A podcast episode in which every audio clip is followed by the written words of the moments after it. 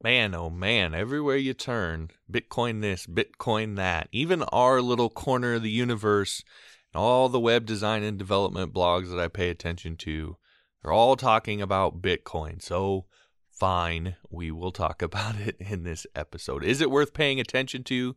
The massive industry has the potential to disrupt, and a little bit of a history lesson that you might not know. All coming up in this episode.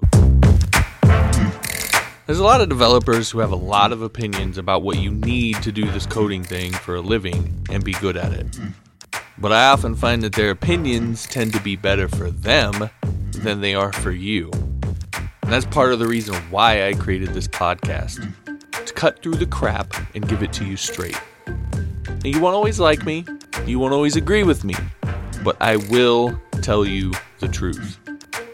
I'm John Morris, and welcome to The John Morris Show. Now let's quit the yakking and get to it.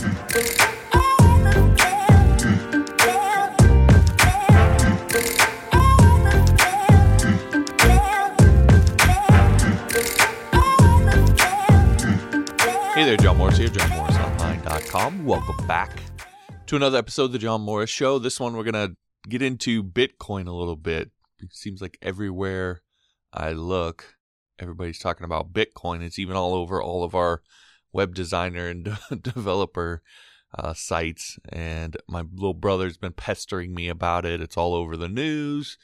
And it's kind of a techie ish topic. So I wanted to talk about it a little bit today. And, and should you invest in it and then tell you uh, what I know about it. But more than that, I'm actually looking for this is going to be one of those episodes.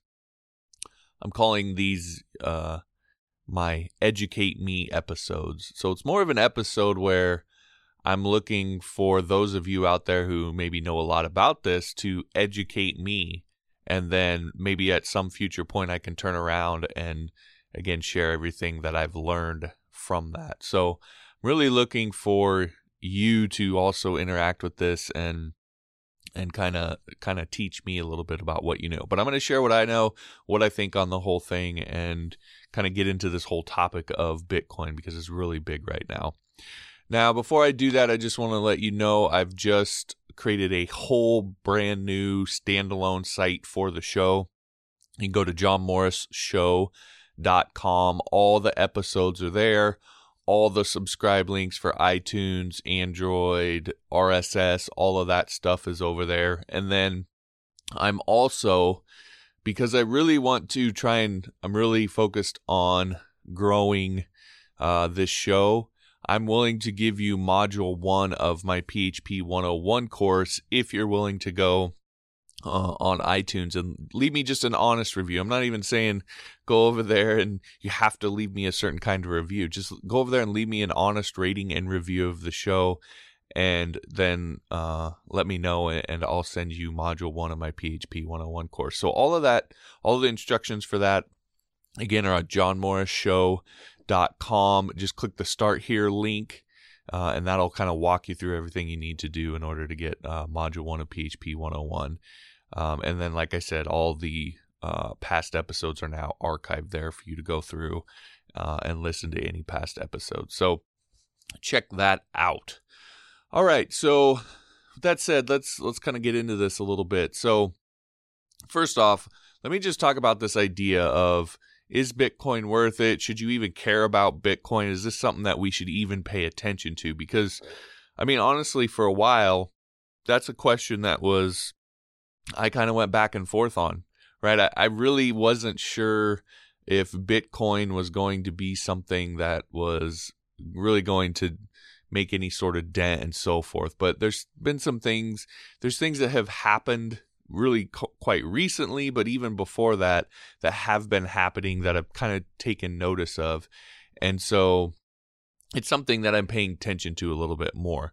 But generally speaking, and I've talked about this before in the past, I think knowing what trends are coming and getting ahead of those sort of trends is really, really important. In fact, there's a lot of wealth that's been created by people throughout the years by simply being ahead of trends by by seeing something coming and then putting themselves in a position to take advantage of that, to to benefit from that when it does actually hit. Right? So I think Apple is is probably the classic example. So when Napster it was actually Napster that first disrupted the music industry when they came out with their little peer to peer thing, and you know they they kind of flamed out and they were doing you know it was kind of they got in legal trouble and all that, but you know Apple and Steve Jobs at the time took sort of notice of that, and you know probably I would I mean I don't not inside Steve Jobs' head, but probably saw the disruption that happened in the music industry coming. Saw that Napster is like the canary in the coal mine. And so they ended up creating the iPod. And I, I remember there's a there's a kind of iconic uh, um, there's an iconic uh, the Apple developers conference, whatever it is. escaping me right now. But whatever, it was where they would always um, release the the new products. The you know when they're coming out with the new iPhones and stuff. That's where they announce all that stuff. And there's kind of an iconic one where he says, "We're no longer a computer company. We're a mobile device company." And that was really the the one of the big shifts that they initially took right? They went from from really focusing on making macbooks and laptops and computers and so forth to realizing that this mobile revolution was coming. And and it started initially with the iPad and seeing what was happening in the music industry and eventually they created iTunes. And not only did they profit from that but not only did they see it coming and exploit it and profit from it they also in turn kind of helped to create it they kind of helped to solidify the disruption that Napster had initially made and there were record stores across the kind of Tower Records, I think is the classic example, that were these big, huge, uh, you know, money making stores that just got completely wiped out by this. We saw a similar thing in, in, in video, right? Where it, it maybe wasn't quite as as devastating as music because it had happened before, and there were certain people that that saw it coming. But you the again the classic example here is Blockbuster. Blockbuster essentially got wiped out. There was a Blockbuster on every corner. That was kind of the myth back in the day. And then you know Netflix came out, and then you have Google Play, and then the the uh, Apple uh, iTunes with the video and all that sort of stuff. And uh, the the the the store. I don't know where. Where do you buy movies on Apple? I don't even know. I haven't used one so long. But anyway, Apple TV, whatever all that stuff came out and blockbuster doesn't even exist anymore it ran out of business so again seeing these trends coming allowed people to to position themselves to profit with them to adapt to adjust and not adapting and adjusting has put plenty of biz, uh, companies out of business and so the thing that I always think about is the the people that did see this coming. You know, for example, for example, uh, Apple seeing what was going on in the mu- music industry and creating the iPod and then iTunes. How many billions did they make as a result of that? Uh, Apple was in a in a place I think it was in the early to mid 80s where they were really in trouble when when Jobs left. They really kind of got in trouble, and then uh, they purchased uh, was it Next or Pixar or whatever? They purchased uh, the other company that Jobs had created and he came back into the company and eventually became CEO again and so forth and and sort of made all these changes but they were in a bad spot. And so uh oh it, it this this kind of rev- revitalized the company. And so the company may not even have existed if it weren't for them seeing this coming and making these changes. So again how many billions have they made as a result since then of just a just frank, frankly still being a company but b also how they've adapted and, and kind of been a leader in certain industries. So uh, that's one of the things that i think about. More than that how many people's lives if you're someone who cares about impact right you want to make a difference you want to do something that matters you want to have a legacy right? How how many years from now will we still be talking about steve jobs and apple and that that whole sort of thing right? So how many people's lives have been made dr- dramatically better as a result of it. So, again, all of this to say, I believe s- spotting trends like this is really, really important. And again, it's one of those things that you, when you can see something coming and can position yourself properly, you have the opportunity to really, really benefit from it. And so, should we be talking about Bitcoin? Should we care about Bitcoin? At the very least, we should be talking about it. And I do believe that it's something that we should care about because when we talk about industries that are getting disrupted, we've seen it happen in the music industry, we've kind of seen it happen in the video industry a little bit. I believe it's happening in education right now. I believe quietly education is getting completely disrupted. Uh, uh, and, not a ton of people are really talking about it, but uh, I think it's happening in the education industry. And Bitcoin represents one of the very, very few disruptions that has ever happened in the like the monetary system, uh, or or in terms of currency. And when you talk about disruption in currency, you're talking in big you're you're playing in big boys territory and i mean the the biggest of the big boys territory. So you know it bitcoin i don't know it may or may not become the new currency but any disruption in this particular industry in this particular segment is is very important to pay attention to because if it does, it's going to completely change everything. It's going to completely change the way people think about all this sort of thing.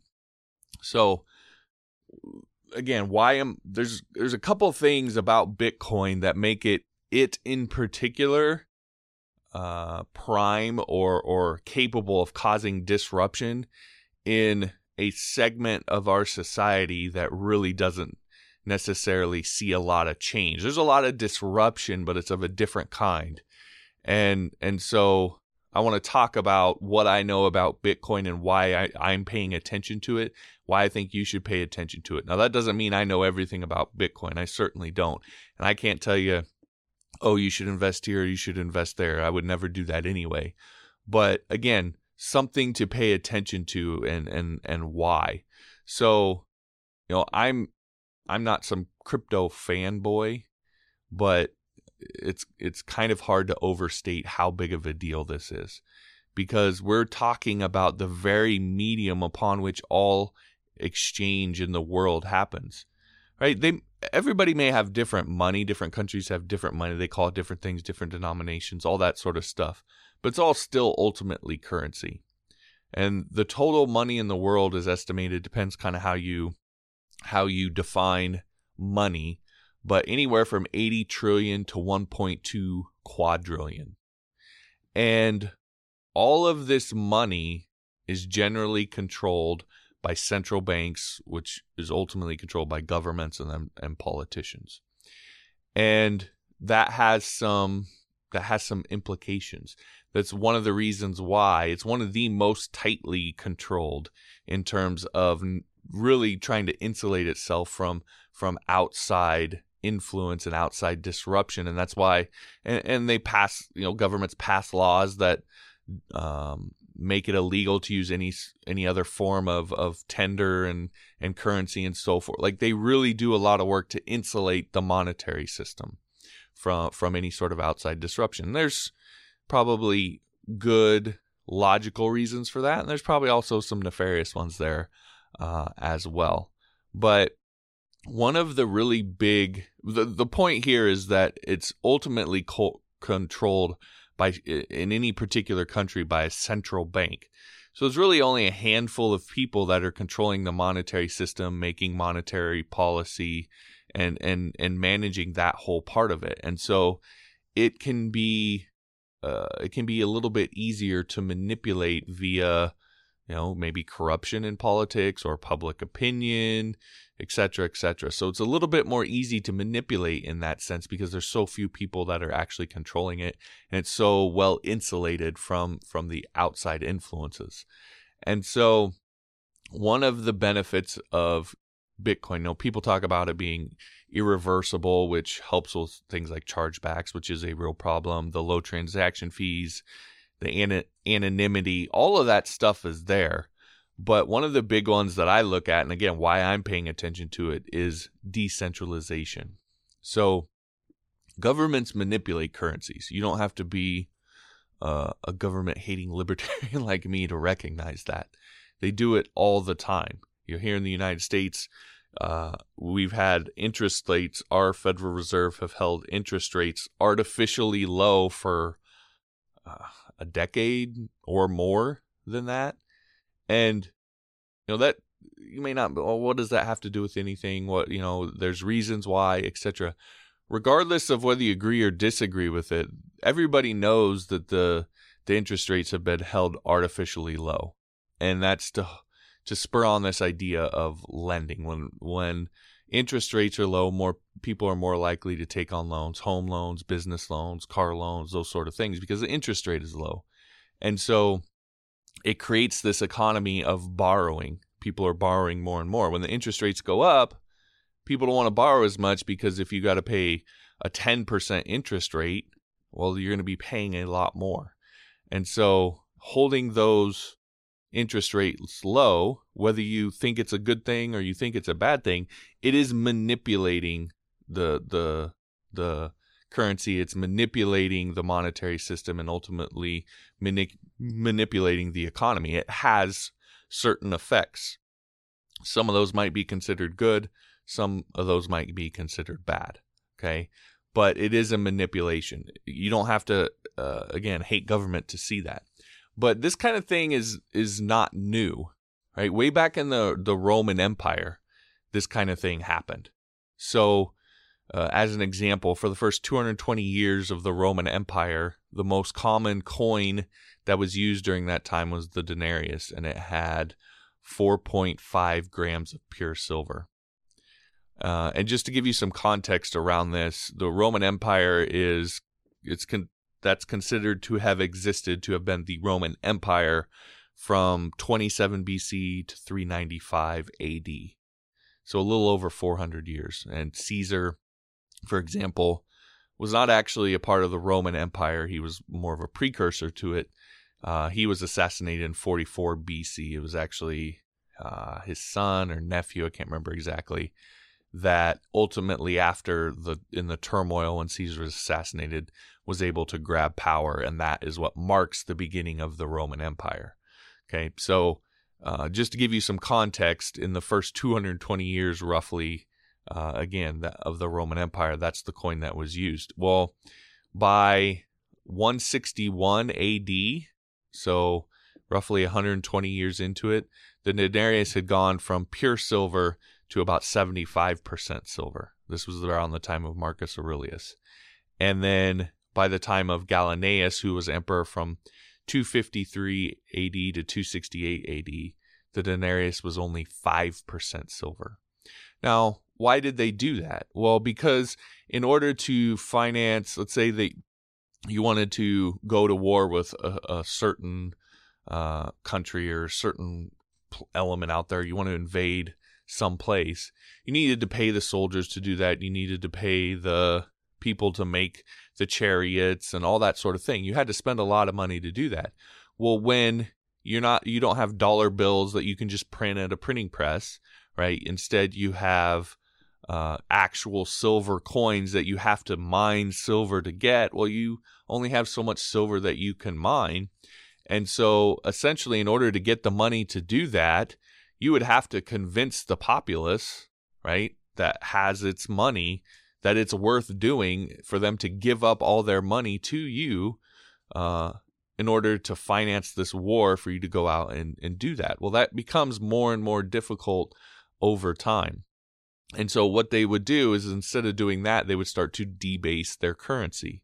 They would, instead of making it 100% silver, they would add, you know, 25% copper to it and still say that it was the same denomination. It's if you look at uh, coins in the US now, it's very very similar. The coins are not you you have a say a nickel that's worth 5 says it's worth 5 cents and it's supposed to be initially when they were made, they were supposed to be five cents worth of actual silver, whatever the rate for that was. Now they don't. They're, they're barely any silver at all, if any. I don't even know if there's any silver in a nickel now, or a dime, or a quarter, or whatever. They're mostly copper and some other sorts of metals. And so by having to use less silver to create an individual coin, yet still saying it has the same denomination, you could create more coins and then you could pay for all the stuff that you, you wanted to do. Okay, so that was why they would do that. And that's, it happens all the time. It's happened here in the United States. So in 1913, when the Federal Reserve was created, at that time, gold was fixed at a price of uh, $20.67 per ounce. So that was the the price that the government basically said if you have um, twenty dollars and sixty seven cents, you can go to the Federal Reserve and we will give you one ounce of gold. That was literally dollars were basically a, an exchange note for actual gold. You could go to the Federal Reserve and get actual gold or one of the subsidiary banks, so forth. And you needed $20.67 per ounce of gold that you wanted. Then in 1934, there was a there was a lot of things that happened in here, and actually in in 33, uh, FDR confiscated that. Some people don't like that term, but basically it was a buyback program for gold. Told all people they had to turn in their gold, and they were going to give them you were going to get $20.67 per ounce for that gold. So everybody in the United States was told they had to turn in all of their gold.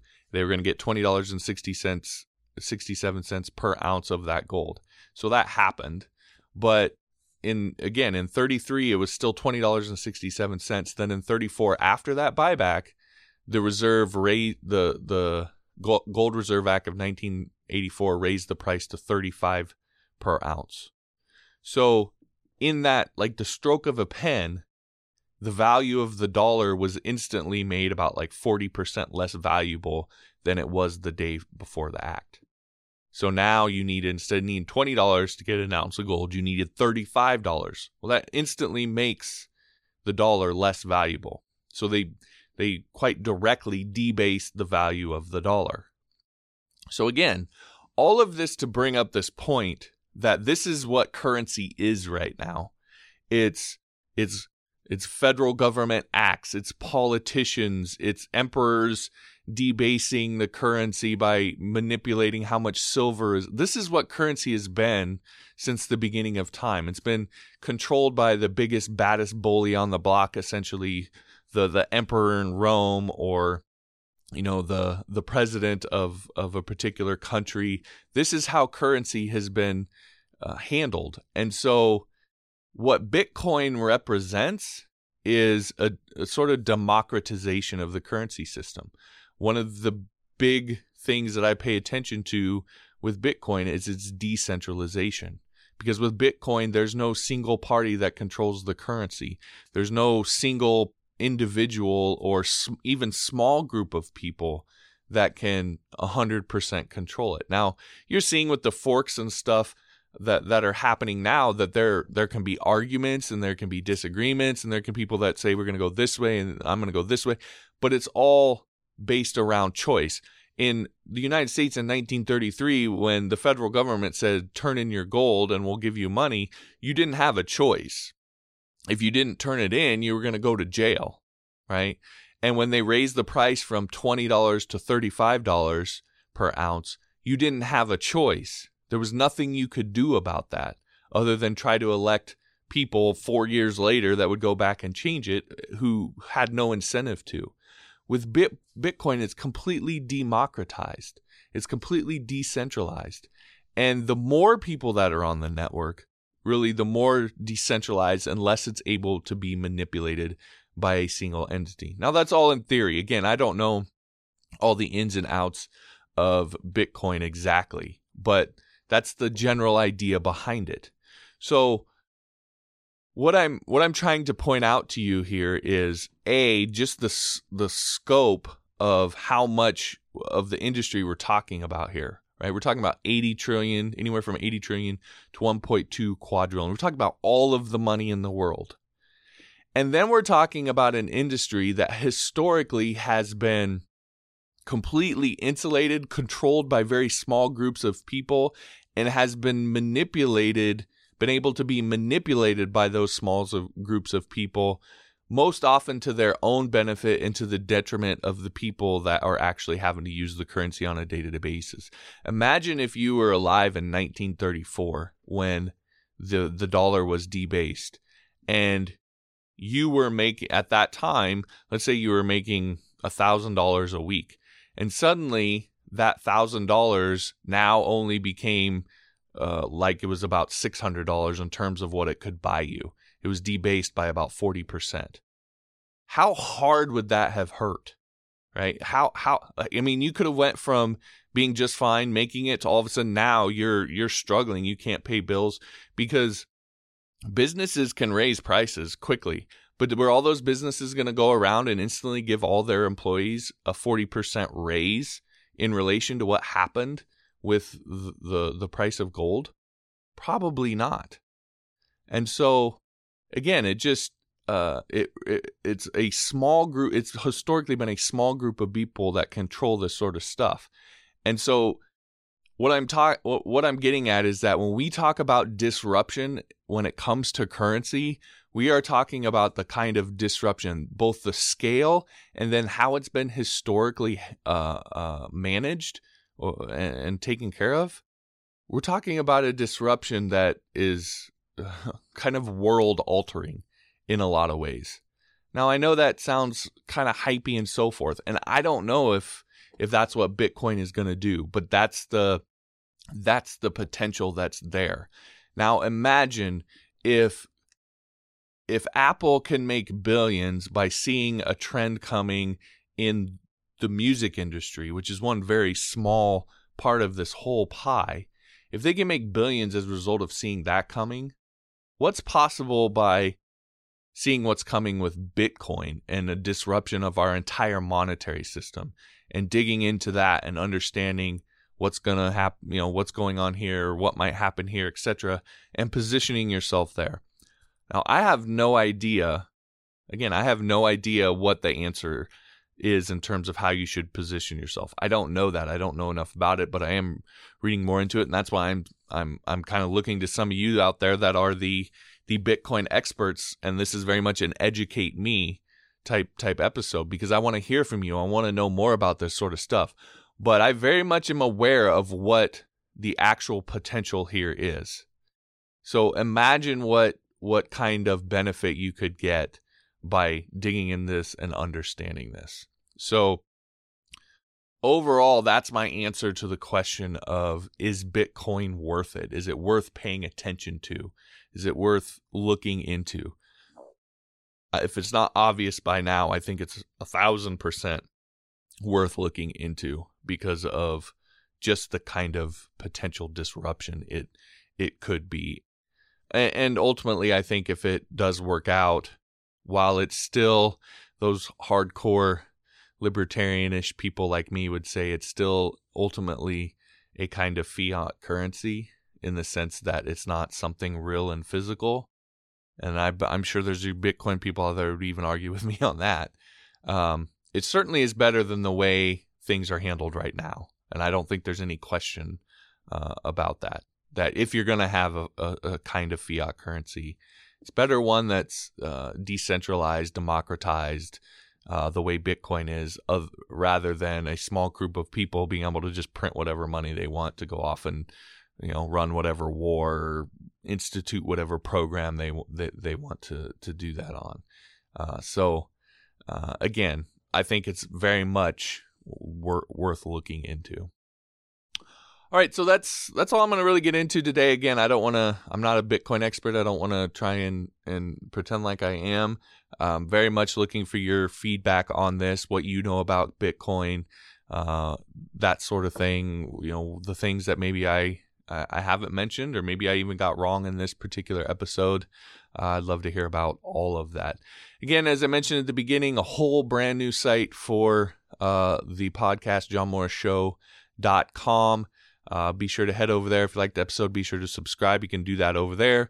If you like a, a copy of a free copy of Module 1 of my PHP 101 course, just click the Start Here button at johnmorrisshow.com and I'll walk you through the instructions on how to do that. I'd love if you, even if you don't want that, if you'd leave me a review over on iTunes, johnmorrisonline.com slash iTunes. All right, that'll do it for this episode. Thanks for listening. We'll talk to you next time.